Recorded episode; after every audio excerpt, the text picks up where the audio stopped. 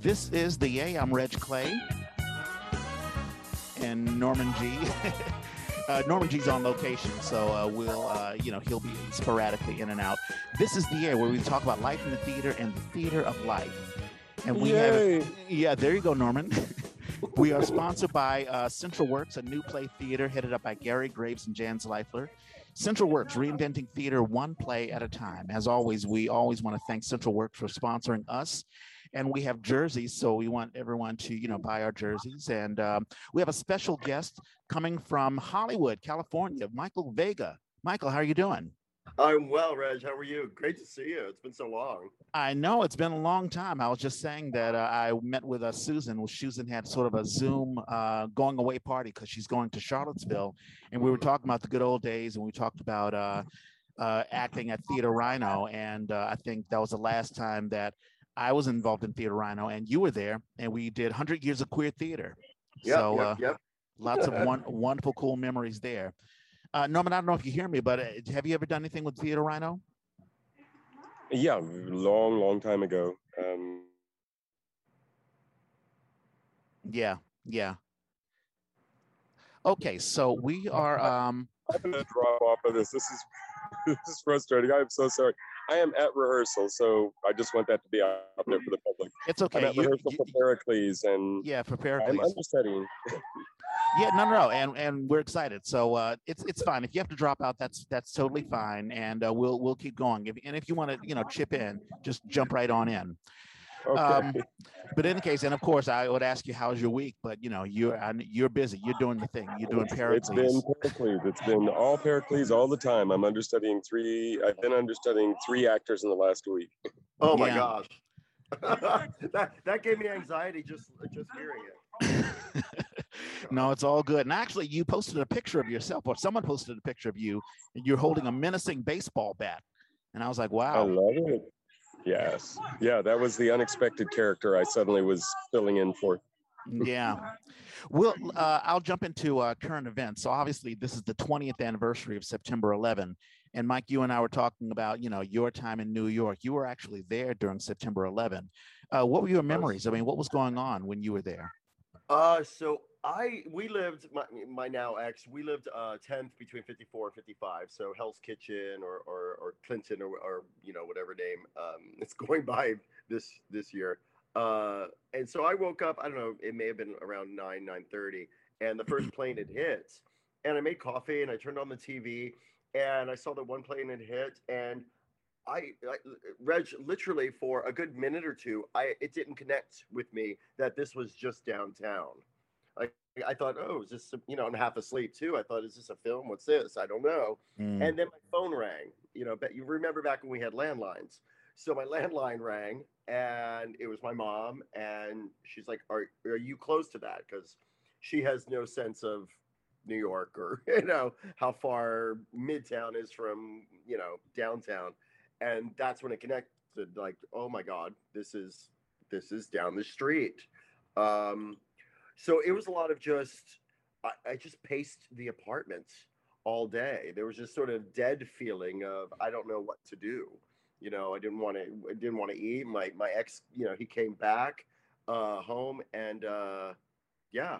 And there were a lot of things happening during the day where you know there were fires breaking out un, you know, uh, underneath in the subways in that area and so we were getting these stories saying you know be prepared to walk go out on foot be prepared to leave your place so we had bags ready you know so it was a full day of i don't know what's happening i would go onto the roof you know the the plane that uh, that landed in pennsylvania they didn't know where that was for the longest time so i would go onto the roof and i'm looking for a plane coming our way and yeah it, it was just crazy and the months to follow just it continued yeah, yeah. Now, were you downtown? Were you in Manhattan or were you in Brooklyn? Um, where were you staying? I was at my apartment, uh, 10th between 54 and 55. So I was in in Hell's Kitchen living there. Wow, wow, wow. Yeah, for those who don't know, that's sort of when I think of Hell's Kitchen, I think of the west side of Manhattan. Yeah, I could. So if you if I went on my roof, I could see the glow of Times Square. Yeah. So that's kind of how close, you know, a couple of avenues, a few blocks. You know, so fairly close to that. Which, in terms of New York and downtown where 9/11 happened, yeah, it's it's a few miles away, but in a sense, it's not it's not that far. Yeah, no, no, no. I totally. Uh, I remember when I was last in New York. Of course, this is going back to 1991. I lived in Alphabet City uh, my last year. Uh, well, actually, my last year I was in the Bronx. But um, yeah, so yeah, the West Side. I think that's uh, that's close to the um, not the East River, maybe the East River. Um, but in any Yeah. case, no, yeah. It's yeah, it was. Uh, I imagine it must have been a really. We had uh, Kim Donovan on, and she talked about being in New York as well, and just the breathing the gas, and also, I mean, the the um, the dust. You know, the uh, the Yeah. air quality was horrible, and also just the uncertainty. You know, what's going on? Absolutely. What's going to happen next? Also, there was an anthrax. You know, a lot of millennials don't realize. Remember, there was an yeah, anthrax I was problem. getting my mail. I would get my mail, and I would do, open it in the hallway, and I'd cover my face, and I do it with like a letter opener, thinking, you know, I'm going to be anthraxed. Um, the time to follow, you know, the following days and months, uh, uh, the morbidity of just walking around, and there are missing posters everywhere. People missing family members on the West Side Highway. There were. I'm getting chills now because I, I so clearly remember uh, you know, people with missing signs, you know, entire crowds of people, you know, have you seen, have you seen, yeah. you know, there were, there were roadblocks and there would be random evacuations of a subway and it just, it was constant. Yeah, no, I no, I I, um, I I can just just imagine, and you know, and of course, you know, I was right here in uh, San Francisco. Um, it, it, very very crazy times, and I think you know, 20 years from now, it's it's important to remember, and there are all sorts of remembrances, and hopefully we've crossed the threshold. Although I guess there are new threats now. I mean, um, there have been a couple of uh, we try to you know do put in some current events to show you know what's happening Mhm. now, how our reaction is but um, I have written down Texas, Texas, Texas. They passed a law that uh, you can have open carries, you know, uh, without any worries. No abortions, voting restrictions. Uh, it's and it's odd. I mean, I, I was born in Texas, but I would never, Yeah. never live there. Um, do you have a reaction with what's going on there? And of course, other states are going to try to follow. I feel I feel bad for women. Yeah. I, I, I, I can't wrap my, my mind around the, the, the thinking the, well, you know, I read some of the uh, the bills and how the legislation's written. It's clear that the people writing this legislation do not know how the human body works, do not know uh, much about the, the the medical side of this. Yeah, Um, right. you know, when they do a six week rule, you know, six weeks. It, it when a woman when it's determined that a woman's pregnant, it, it's a ballpark as to when she actually, you know, eh, you know, was became pregnant. You Right. there's She- never- she may not even never- know.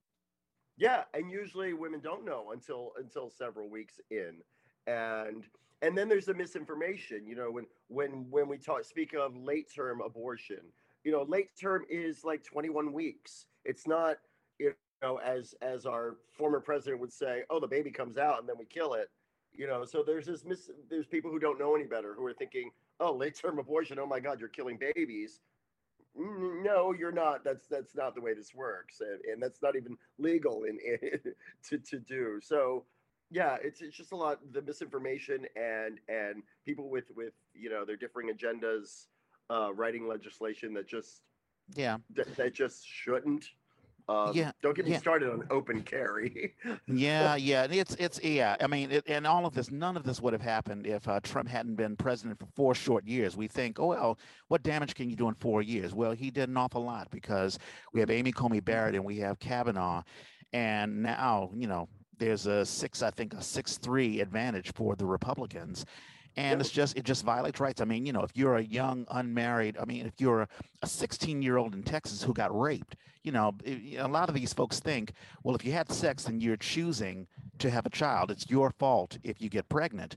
A lot of times it's it's not your fault. You don't choose to get pregnant. Sometimes you don't even choose to have sex. You know, that's Yeah. what rape is all about. In any case, it's it's really, really horrible. And I'm glad that the Justice Department is suing Texas uh, regarding that. Good. I Uh, yeah, my I- we tell this story uh, uh, with with a sense of humor, but my mother, my sister, and I are both mistakes. I was born. My father was wearing a condom. I was conceived. My father was wearing a condom, and my sister was the pill. so you were you know, adamant to be born. You were adamant to be born. well, I, I like I got to that that that that you know the end of that condom and it was like a stage curtain. yeah. There you go. Yeah, and of course we laugh about it, but these are the things that happen. I, I remember, Yeah. speaking of a New York story, I remember dating a, uh, Haitian American New Yorker who was all street tough or whatever at 17, 18 years old. And I was, you know, a college student or whatever. And of course, she took me to Planned Parenthood because she wanted me to get an education on what women have to go through, pap smears and yeast infections and things like that. And it was an eye opener. I was like, hey, this is what women go through. And that's the importance of Planned Parenthood. It's not just about abortions, it's about education and stuff. So, mm, I yeah. mean, my mother said that she wasn't ready when when I was conceived, but because of religious, you know, her her deep, her, you know, her parents' deep religious beliefs, and yes, she was 21, she was of age and married, but they weren't ready to to have a child. I mean, I'm thankful I was uh, uh, allowed to be born, but I I wouldn't, you know, I I couldn't. In talking about it, if she had chosen to terminate the pregnancy, I couldn't I couldn't slight my mom for doing that because she knew she wasn't ready. And that's why my father was wearing a condom. So, how can you tell a woman, no, you can't terminate that pregnancy when they did everything they could to prevent it? Right. It punishes the woman. And of course, it doesn't punish the man at all because, you know, there's no, and, you know, how can we call America freedom, you know, a land of the free if half people aren't free because they're being, you know, there are these laws mandated and written by individuals who would know nothing about what's going on.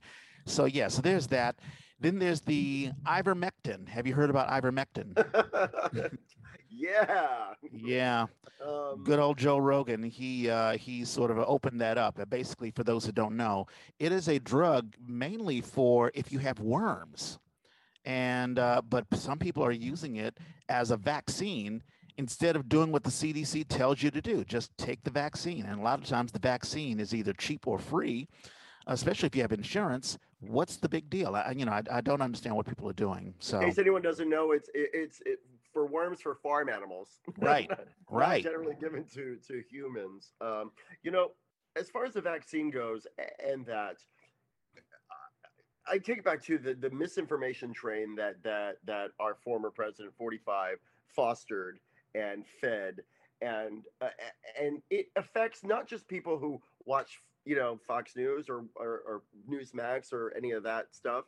It, it affects, it permeates everything you know my mother who is not a a uh, you know doesn't vote gop she doesn't watch fox news none of that she's 73 living in florida with copd and was afraid of the vaccine because Hmm. of what she heard so that Hmm. misinformation even permeated into somebody who's very very liberal and, and intelligent she just she was just scared of it yeah, I mean, thankfully, finally, I got her to to to to get it, and you know, she got it. and She was like, "I don't know what I was scared of." I'm like, well, no, no shit, ma. right right exactly no it, it's and she's very thankful to have you i mean gone are the days where you can read you know like uh, i mean now you have 24 7 news and you don't know like if i see something on cnn i have to check the new york times and other news sources to see okay are, is this being verified or whatever so i can understand how people can get their news from 15 million different places and they don't know what the real truth is Yeah, I mean, people are still worried about Johnson and Johnson. It's like, okay, I got two shots. Is that enough? Some say yes, some say no. Some say you need the third shot. So you really don't know. Gone are the days of just reading the New York Times and you know and Wall Street Journal or listening to Walter Cronkite and that's it. You know, you don't question the news. Now you really have to be informed to know what's going on. Yeah. and then you have you know have news organizations with with with you know these agendas. You know, you you have news people who are telling people don't get the vaccine who have gotten it, who who got who were first in line to get it, but they're saying, oh, it's awful. You know, there there's a vaccine mandate at Fox News, but yet they're on air telling people, oh, it's terrible. I you know they may have pivoted uh, recently, but you know, while they are all enjoying the, the benefits of a vaccine, they're telling people don't get it. And Yeah. that's that's plain evil. Right, exactly. I mean, you know, the my mother used to say, you know, the truth, you know, the truth sustains itself. You know, if you try to tell a lie, you can fool a bunch of folks, but eventually it comes back to you. So, you know, Fox is dealing with that. And they're also dealing with lawsuits because now they're being sued for the misinformation they spread, which is Yeah. why they're sort of backpedaling. Uh, one last thing, and this is sort of a fun thing because, you know, not to get way too weighted and serious. The Queen has recognized Black Lives Matter. I feel so wonderful now. Have you heard about this? Queen Elizabeth II. I'm like, oh, we can breathe now. And it's just whatever. I, I roll my eyes. I was going to ask you. Um, we have talked to a lot of folks who had to endure the Trump administration and have been triggered. Women, um, black people like me, or whatever. But you know, as someone, um, a proud gay man, I mean, how have how did you endure? I guess you know, four years of Trump. I mean, obviously, you- you're living the life. You know, you're living a fantastic life. But have you had to, you know, endure all sorts of, you know, just psychological stuff? You know, Oh, absolutely. And and and I don't. Uh, um, for those viewing this, I I'm I am a person of color. You know, both my parents are born in Puerto Rico. Um, so yeah, it felt like. Uh, uh, did I do I? Oh God, is it advantageous? I found it advantageous, yes, to have a fairer skin at the time. You know, a- a- which is terrible to say. You know, well, it is what it is. I mean, you don't choose your privilege. I mean, it's there. You know, it was there before you were born. Absolutely. But then I saw it through the eyes, you know, I saw the, uh, the, the time of the riots and, and the protests through the eyes of, you know, my sister is married to uh, my, you know, I call him my brother. My brother in law is a black man. And so all of my nieces and nephews are Puerto Rican and black. And I just, I saw it through their eyes, these, these young people's eyes that, you know, they're seeing their, their stance as, as an equal human in this country, you know, just being stomped all over and that that broke my heart more than than anything I had to deal with. Yeah, and it's one of the things that we while we talk about, you know, um, the things that happen in the world. Although this is a theater podcast, because especially in the Bay Area theater community, we write about these things. We put it on the stage. You know, uh, Linda Mile Hassan wrote about um, Cheer, Story of a Dreamer, which talked about you know a young girl who didn't realize that she was not documented or her family wasn't documented, and how that affected her. Uh, a good friend of mine, um, David, uh, oh shucks, um, I forget his last, David Stein, wrote Appointment in Sonora, you know, talking about, you know, what's happening in um, on the border, which is still happening. I mean, it's not in the news now, but you know, kids are still, we're still trying to find, you know, those kids who were separated. Mhm. Where are your parents? You know, so that's a, a very real thing. And one of the last projects that I've done, uh, working with the Brecht Project to reinterpret uh, Bertolt Brecht's um, uh, judicial process to talk about Mm. what's happening you know, during the Trump administration. So the things that happen in the world, we as actors or creatives, we reflect it out and uh, to you know show the world what's going on. And with that, let's get into an origin story. Michael Vega, for those who don't know, you're an actor, uh, you're a creative. You've done, um, you've been in film, Logan Cash Money, uh, Mary, Tomcat Strapped. I'm looking at your int- uh, your internet media database, which we'll link on because I think you make money. I mean, do you get some sort of uh, points or um, you get some sort Um, of incentives if if people log on to your database, right? Your if uh, you your log on, it doesn't increase uh, what's called. I, I hate to say it this way, but it's called a star meter, right? So it does. It puts you higher in a standing. So it does. You know, your information gets shown more more often. Um, I that it's called a star meter, but that's, yeah, that's well, what it uh, no reason why we can't pimp you up. You know, uh, for those who listen to the A, check check out Michael Vick and help him out. So you know, when he talks to a producer, they can say, "Oh wow, a lot of people went on that website page or whatever." Um, where were you born and raised? How did theater grab you? So I was born in uh, Colorado Springs, Colorado. My uh, my grandparents uh, came to the country. My grandfather was uh, in the American military. He was in World War II, Korea, and Vietnam. Wow. Um, awarded by Jimmy Carter himself, which is kind of amazing. Since passed, but so I'm from a military family. So my dad was stationed in, Col- Fort Carson, Colorado. I was born there, but then he got restationed to Fort Dix, New Jersey. Um, so that's I was basically raised Jersey. My dad was from the Bronx, so Jersey, New York, tri-state area. Um, my love for theater really came from so I my aunt, and I think I mentioned earlier when we were off the air, uh, worked for McGraw Hill Publishing, which is just above 30 Rock, uh, Rockefeller Center in Mhm. New York City.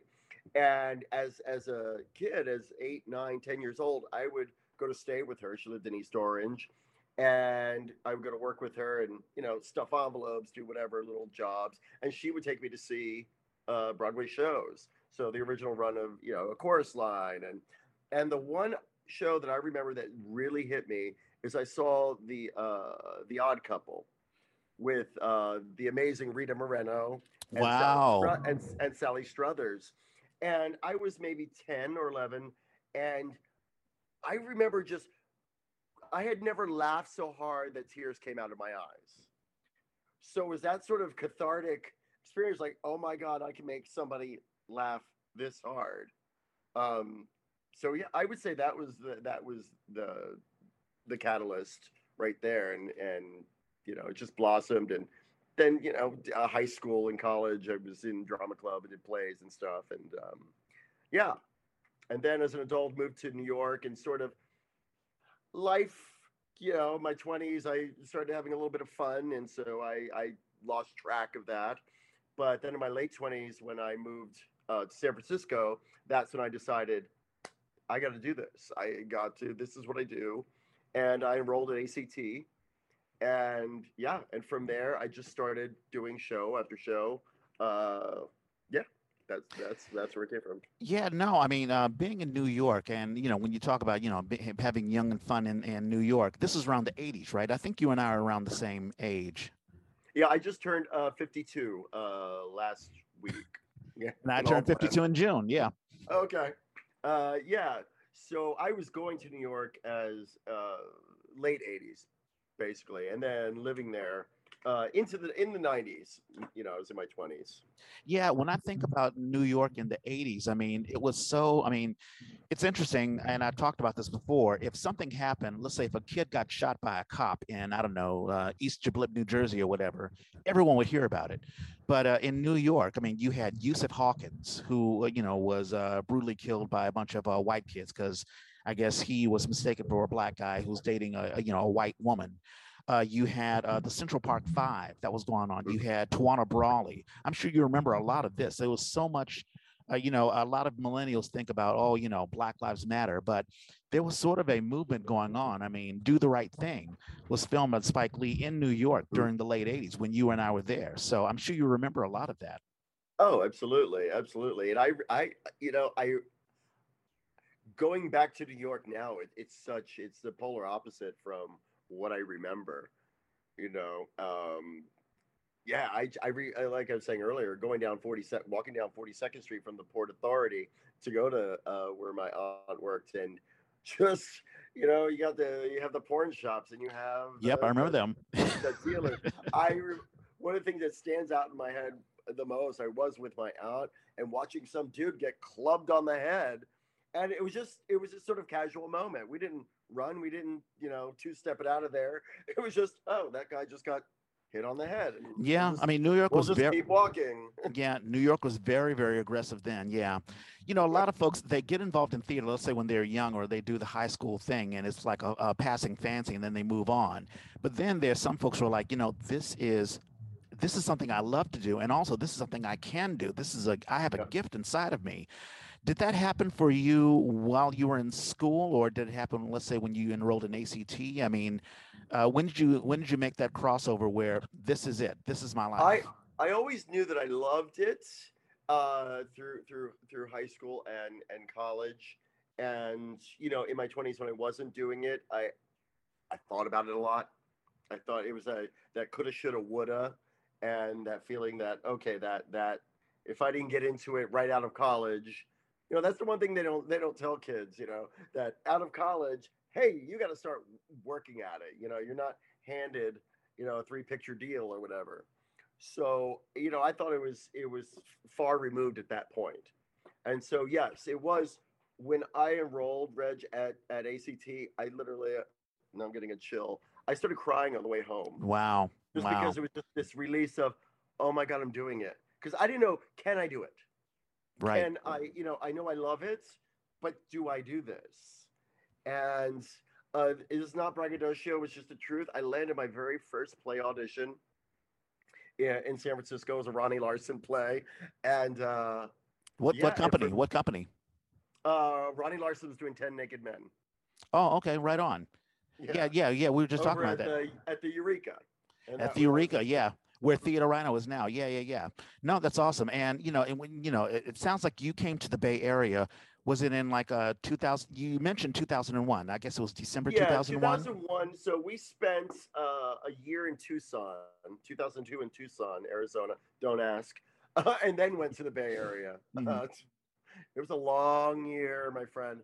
Uh, and then to the Bay Area. So yeah, so like 2000, end of 2002, we moved to San Francisco. Um, so yeah, but after that, you know, the one thing that really got me going was, you know, John Fisher at Rhino Yeah, gave me gave me a part in Bent, um, which really showed me that I can do this. I'm good at this, and and and I found it okay to say, "Hey, I'm good at this. I'm not great. It's always it's a continued learning process, but I could do it."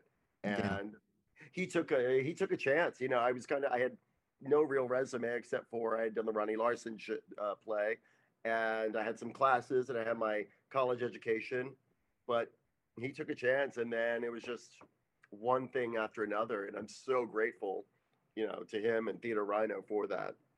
yeah. No, we interviewed uh, John Fisher, and he talked a lot about you know what Bay Area theater was in the Bay Area. You know, back when he first ca- came in, and how it's transitioned now. And uh, you even have a Theater Rhino shirt. I, I'm sure you can. there you go. yeah, there, there you go. Yeah. I was going to to ask you um, because when I talked with John Fisher, you know, uh, the, one of the cool things about I guess the newer movements, the the how the millennials are taking over, and you know, social media and the acceptance of people of different um, sexual orientations and just the openness, you know, the things that Mhm. you can talk about now that you couldn't talk about, let's say, in the 80s or or whatever. Do you find that things are easier uh, for you, um, or is it harder? Um, I mean, you know, do, uh, is is there is there is is the acceptance greater for the gay um, absolutely, but but I think you know I, I I'm I I have the advantage of living in cities where you know uh, There's a bit of a bubble, is- a good bubble. Yeah, you know, San Francisco. I now live in LA. Um, but growing up, you know, I didn't. I knew I was gay, but I didn't have a sense. I didn't have a word for it. There was no. They didn't know what it was. You know, I knew I looked at boys differently than I looked at girls, and so there was no definition. There was no. Uh, yeah, it wasn't until I moved to the big city. You know, my first city I lived in was Philadelphia, and when I became part of that community, um, once I became part of the community, it didn't feel. Yeah, I, I, I, I've gotten a lot of acceptance. I, I, you know, I'm grateful that I didn't deal with, you know, much, uh, you know, anti, anti-gay sentiment. Well, in- that's good. That life. that's good.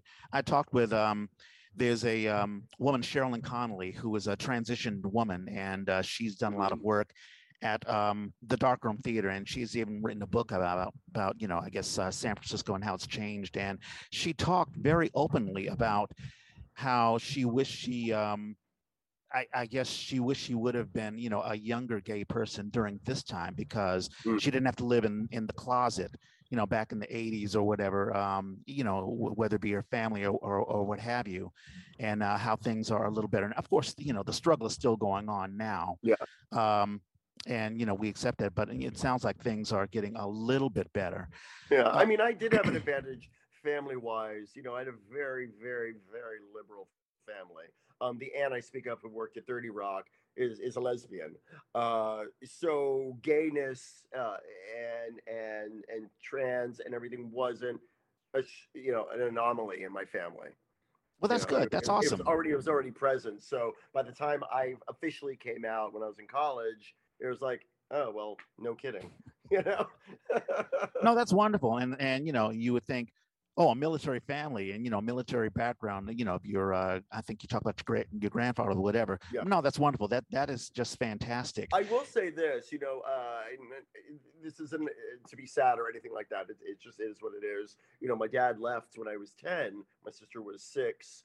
Uh, it would have been very different if if my father had stayed because I I very full of that Latino uh, machismo and and even though you know we, we we speak now and he has no problem with it, I think then it would have been very very different.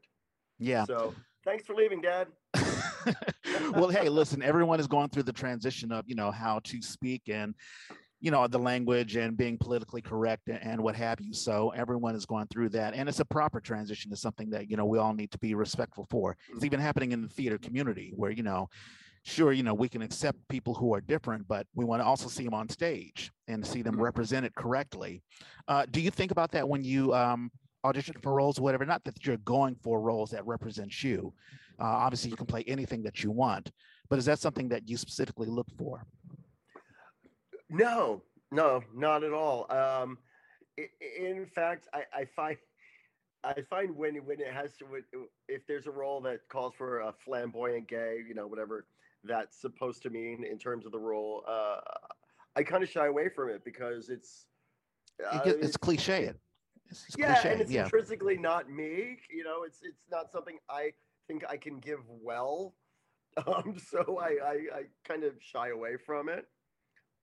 Yeah, no, I mean that make, makes perfect sense. I mean, you know, there have been plenty of times that you know, as a black man, they say, "Oh, you know, we're doing fences, or we're doing, you know, we need a uh, a black, I don't know, butler or something like that." And I'm like, you know, I, I think I can do way better than that. So no, I totally understand.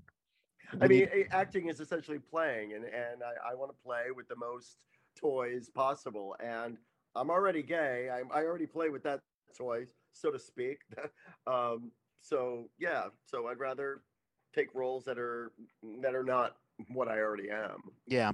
Now, are do you are you still involved in theater, or do, are you primarily doing film now, only film? Um, I, I'm still involved in theater. I mean, it has it it's eking its way back here. Um, I'm not equity, so I can't really, you know, a lot of a lot of big theater comes here from other places, so they already have cast. So things at Pantages, uh, the bigger theaters, you know, there's no casting going on. So it's usually little. I've done fringe shows here, um, here and there, but uh, yeah, you know, when when stuff comes up, I'm I still put myself out there. Yeah. Um, hopefully, and hopefully the small theaters will come back stronger, but uh, there isn't a whole lot of money given to the arts here in that in that way. So hopefully that'll change. Yeah, it is the unfortunate thing. I mean, uh, obviously, that we've in doing the yay, we've had a lot of people come on and they've talked about the yings and yangs of being equity or being union, like SAG-AFTRA and not.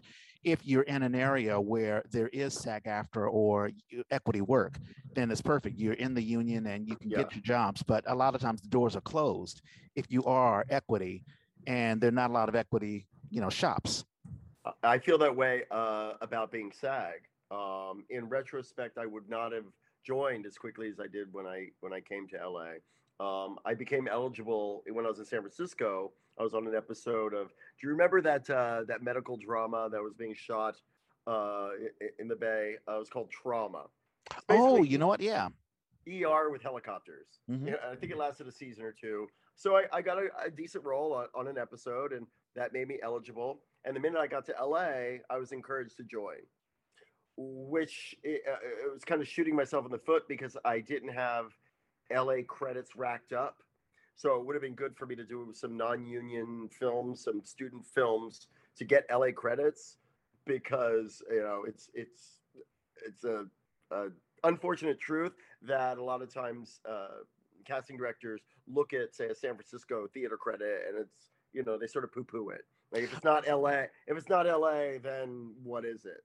Sort of Yeah, well, that's unfortunate, and it's good to you know because obviously anyone's listening to this or watching this, they want to do what you're doing. You know, they're like, oh wow, I'm in, you know, the Bay Area or I'm somewhere else, and I want to be in Hollywood or whatever. But they Yeah. need to understand the reality of what's going on. It's Yeah, I it's would say get yeah. rack up some LA credits when you get here. If you're not SAG AFTRA, if you're eligible, whatever, uh, get some LA stuff, get get known, get your face seen, and then and then when it's time, then you join. Yeah. I want to talk about technique. I'm very big on technique, and I'm, I'm always interested to see if people still use what they use in school, what they were taught in school. Like, were you taught, like, let's say, Stanislavski stuff or method acting or any sort of technique that you still use, or really everything that you do when you're on the stage or in front of a camera is really just from life experiences? Yes, that that's exactly it. Because I have gotten a, a peppering of, of of all of it basically. And then when I came to LA, uh, I started taking classes with an amazing teacher, Howard Fine, who has has worked with you know some of the the biggest A-listers out there. Um, so yes, it comes. It all comes from life experience. I have, uh, you know, I'm grateful for my emotional access. You know, I know how to access my feelings pretty pretty easily. I don't So have you can to. you can cr- you cry the drop of a di- dime. I, I can. yeah. A lot But of folks can. take- you know, I don't really do. Uh, I used to do substitutions, but I don't really have to anymore. I know what the feeling is. You know, eh, you know, I could substitute my my past grandmother, but I don't have to because I I, I still I know what that feeling is of her. You know, does that make it? Does that make sense? No, that totally makes sense. You know, there are a lot of folks like I remember doing Civil War Christmas, and uh, for a while I was like, okay, I've got to cry, you know, but I'm in 1864, and of course I, I don't have a life experience to, to deal with this, so maybe I need to do a transition. But as the rehearsal process goes on, I bond with the actor, the supposed person I'm going to kill, this 12 year old boy who's a Confederate, but I Mhm. don't want to kill a 12 year old. And at the last minute, I'm like, I can't do this um, all of a sudden, you know, if if it kicks in and you're invested in the work, and if the work is good, the emotions will come in. But Yeah. like you- like you said, it takes practice, and it also takes, you know, you have to have the emotional. Um, you have to sort Yeah. of be almost like a sponge to soak it in. Oh, absolutely, absolutely, and and and then have acting partners that that you know that you- you're listening to, that you're having, you know, you're not just saying, you know, because I've been in shows where it feels like, oh, we're just saying words to each other, but Right. you know, the difference in having an actual uh, sort of emotional connection and intention is a big difference. I mean, there there were times I remember in college I did a play called uh, Disenfranchisement of the Susie Q, something like that. Anyway, I was a convict who had a limp, and so rather than just limping, my method uh, was to continually hurt my foot daily. You know, I would you know stomp on my own foot to make sure that I could feel the pain. Mm. So by the end of by the end of that run, my foot wasn't uh, doing so well. Uh, I don't recommend that, but uh, that was my my biggest experience with being super method. Yeah, yeah, yeah. Method. I, there was a, I stage managed a show where um, I guess someone needed to be uh, drunk on stage, and you know, one guy was like, "Well, just give me real alcohol." I'm like, "Well, I don't know about that." oh gosh. I think we did it in the la- the very last show, but that was it. Um, regarding the business of, of I guess, art, do you? Oh, here's a question for you. Do is is there a part of Bay Area theater that you miss, or are are are you enjoying doing what you're doing right now? I miss the camar- you know I'm going to bring up Rhino again because you know John Fisher likes to work with uh, similar people. I- you know they're always familiar faces in, in shows, and I think I did maybe eight shows for Rhino and worked with some of the the, the same people uh, several times. I like that sort of that camaraderie, that that family. There's a you know feeling of family. You know, every time I did a show for Rhino, I felt like I was going home. Yeah, it's know, almost like a and- repertory company. Yeah, yeah. So, yeah, a- a- you know, here it's a little bit it's it's more cutthroat. You know, it's uh, some of the especially with yeah, some of the fun's taken out of it. You know, it's very much more you know a, a rat race here, and and it, having camaraderie with another actor is it isn't as easy because everybody wants you know, everybody wants the roles, and even if you're not up for the same role, well, they're jealous if you got it anyway. You know, if if you're working and they're not, so there's that sort of element I don't like. This Yeah, no, I, I, I totally hear you. There are folks who are involved in theater because they want that family atmosphere and they enjoy just doing things or whatever. But then there are folks who realize, hey, this is a business, you know. I may like you, I may hate you, but you know, I'm here to, you know, to Yeah. put something on my resume, get paid so I can Yeah. move on. And, you know, it takes a different type of mentality. And it sounds like you may have had the mentality of, wow, this is wonderful. This feels great, you know, being with Rhino and be, acting with, you know, got people that I've always worked with.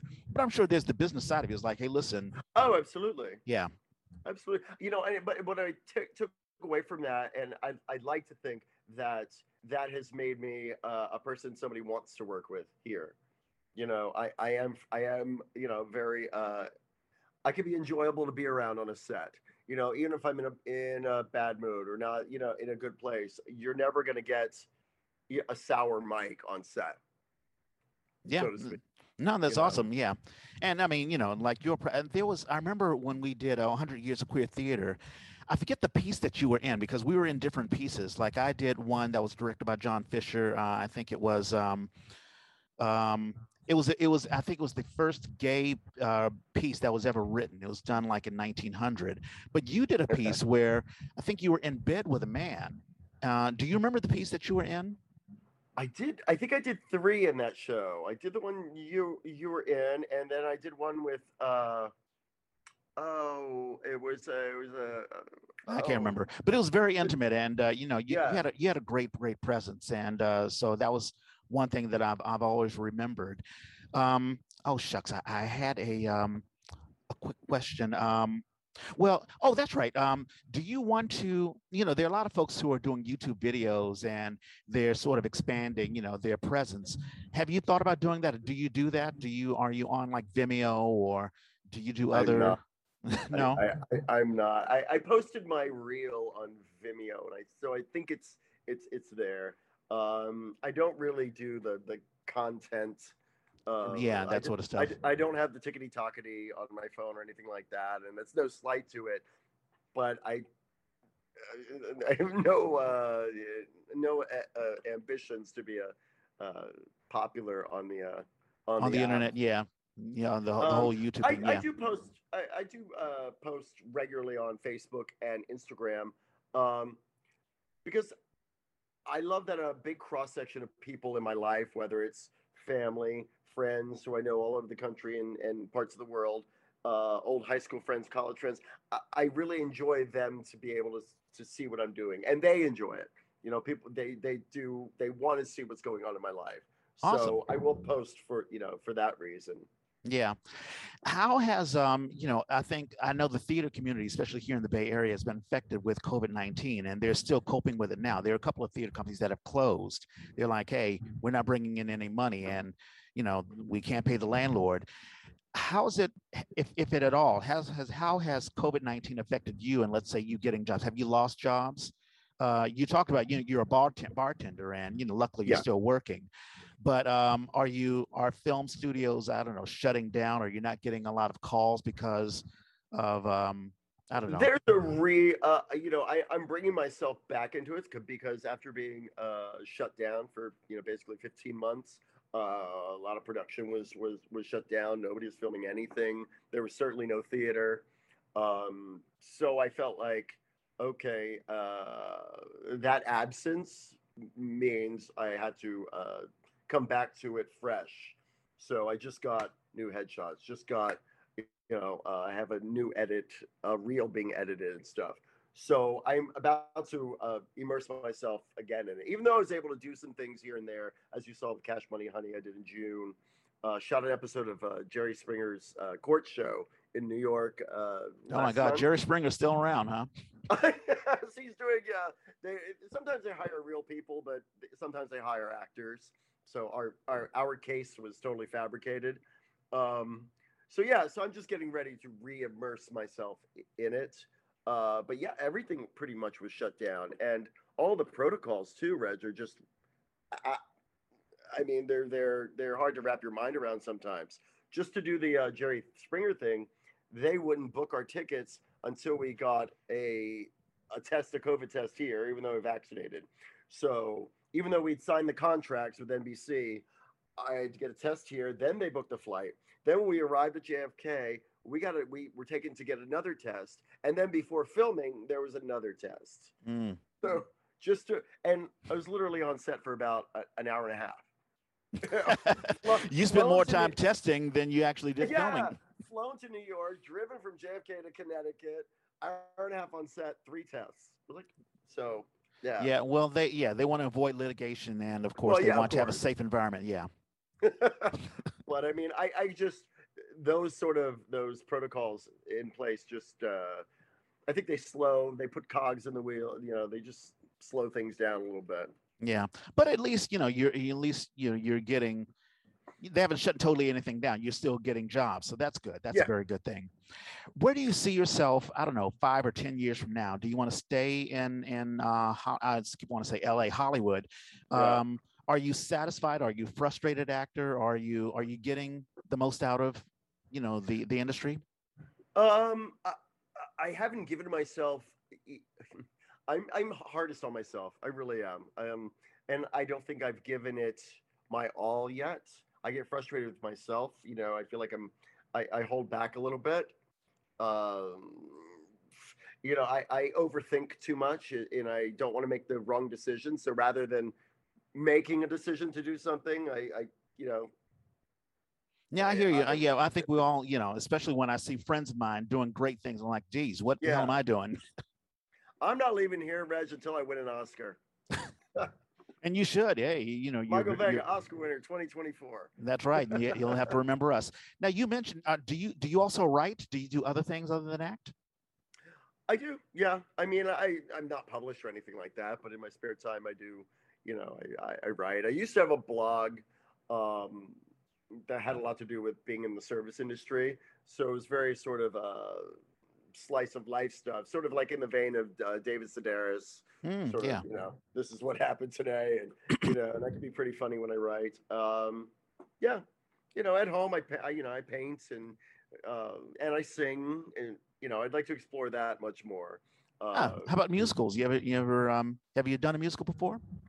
I have sung in a in a play, but I've never done a musical.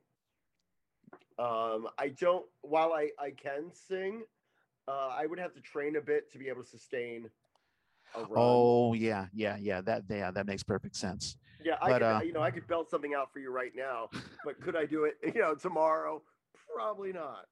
Yeah no no no, i totally hear you well i mean eh, you know every time i see and i see posts of you you know you're very active on facebook you seem always very happy very energetic you've always been an energetic person and uh, you you know have always been a great presence on stage and on the camera so i knew i had to uh, grab you when i could to uh, to get you on the yay I want to thank you so much. Oh, wait a minute. You're also doing a um you you have a radio thing. So why don't you promote that? Oh, so it's you know, it's my it's my friend's show. It's called On the Rocks Radio, which is on it's on all the apps, Roku, Spotify, uh, iHeart, uh, On the Rocks Radio. Uh, it's basically an, an entertainment radio blog show. Um, it's, it's a lot of fun. If you archive it, uh, I co-host sometimes, but I also studio produce. Meaning, I, ju- I go in there and I, I you know I deal with guests and what have you. Uh, it's a lot of fun. Uh, we had a lot of interesting people on there. Um, Tip, we've had Tippi Hedren on and Jo Anne Wow, Tippi Worley, Hedren. Naomi, Naomi Grossman from American Horror Story. Uh, yeah, who was there recently? Um, oh, Ellen's ex, uh, Anne Heche. Oh, Anne Heche. Wow. You she get you get the real names. Yeah, I mean, it, it, it varies from you know, oh, we, you know, this week we have some porn stars, and then we have Anne Heche. It just yeah. I'm ama- I'm I'm amazed Tippi Hedren's still alive. And for those who don't know, she was in I think it was The Birds. Yeah. Yes, yeah, yeah, yeah. Oh, Matter of fact, her her her daughter is Melanie, Melanie Griffith. That's Mhm. right. Yeah, she's she's so beautiful, and she's like she's really really little. I mean, I was amazed at how tiny she was. Yeah, I'm sure she could tell some horror stories about Alfred Hitchcock. I, you know, I hear oh he's total Uh, butthole of a oh, uh, you know who told some stories about Hitch too was uh, we had Illeana Douglas on there, and she was amazing. Wow, that's awesome. Yeah, you got to check out. So for folks, check out On the Rocks Radio, and uh, if I find the link, I'll put the link on there as well. Okay. On the Michael- Rocks Radio Show. On the Rocks Radio Show. Aw- Awesome. Well, Michael, Thank thank, you. so much. I want to promote a couple of things that are happening in the Bay Area before I close it up. Um, uh, Pericles, Prince of Tyre, that's what uh, Norman is in right now. He's rehearsing. Uh, that um, is, I believe that's going to be live streamed. That SF Shakes is doing that. And Alan Coyne is also in the play. So uh, check that out. He was a former um, guest on the A. Working, uh, that wonderful musical by Studs Terkel. Um, is playing by the Palo Alto Players September the 17th through October the 3rd. Eiko Yamamoto is in that musical. Larry, the musical, Brava Theater is handling that. Uh, Melvign Badiola is part of the production team. Also, A Winter's Tale, Cal Shakes, that opened on September the 1st. It closes October the 2nd. Sharon Shao is in that. Cry of Curs, an adaptation of Coriolanus. Tabor Theater is doing that. Uh, Jonathan Williams, Letitia Duarte, and Lick Mandrakia are in the show. Into the Woods, um, that is uh, playing uh, from November the 19th through December the 23rd. Anna Joheim and Mat- Mara Sotelo is in that. And uh, a couple of folks are doing the podcast thing. Uh, Barry Graves, um, who was in my show. I've been, I've been doing a lot of writing, Michael, uh, as when I'm off the stage. So I wrote a wonderful play called uh, Foreman in Paris, and he Barry played. Uh, yeah, thank you. Um, Barry played uh, Richard Wright, and so Barry has his own podcast, A Black Man's Heart. So check that out. Our consulting producer Mallory Samara is producing uh, has a podcast called Connect the Dots. Uh, Bindlestiff Studios has the Fobcast, and lastly, Bridgette Dutta Portman, uh, a wonderful playwright, has a uh, kids book out, The Twin Stars, a young adult science fiction fantasy novel that deals with mental health mental health themes, and it can be bought on Amazon. All right, that is it. Michael, did you have a good time? I had a great time. Thank you so much. It was great seeing you. And uh, yeah, this is great. Yeah, thank you so much. And uh, you know, anyone who, um, eh, well, in the Hollywood area who's looking for a great actor and listening to this, uh, you got to check out Michael Vega, and please check out his uh, Internet Media Database uh, website. And uh, anything else you want to promote, Michael, uh, send me a link, and I will uh, promote it for you. Sweet. Thank you. I really appreciate that. Right, right on. All righty, folks. Uh, if you're listening to this, if you're watching this on uh, YouTube, please like and subscribe, as the young folks say. If you, you know, anything that you like or don't like about it, let us know in our comment section. If you're listening to this on the traditional podcast app, we're on all podcast apps. We're on Spotify. We're on that green podcast app that you see on your iPhone or iPad. Or if you're an Android user, you can use um, and you can use uh, Spotify, not Spotify. You can use Spotify as well, but you can use the SoundCloud app and you can see it. The was created by theater people for theater people. If you have a show you want to advertise, or if you just want to advertise yourself, let us know. Hit me up. I'm on Red Space Clay. Norman is on Hoosier Hoosier. Michael, do you have a um, social media like uh, Instagram or um, Twitter? Yes, at uh, I don't really use. I have a Twitter, but I don't really use it. Uh, but uh, on Instagram, and Facebook is Michael Vega, and then Instagram is Michael Vega Acts. Michael So Vega Michael- X E X. A- Acts. Acts. A C T. Oh, Axe, Axe. Got it, Yeah. Okay, and we'll write that down so people can just click up on it. All righty, I'm going to close I it up. I enunciate better when I'm on stage. Very much so. All righty. Thank you so much. And I'm going to close it up, and we are out.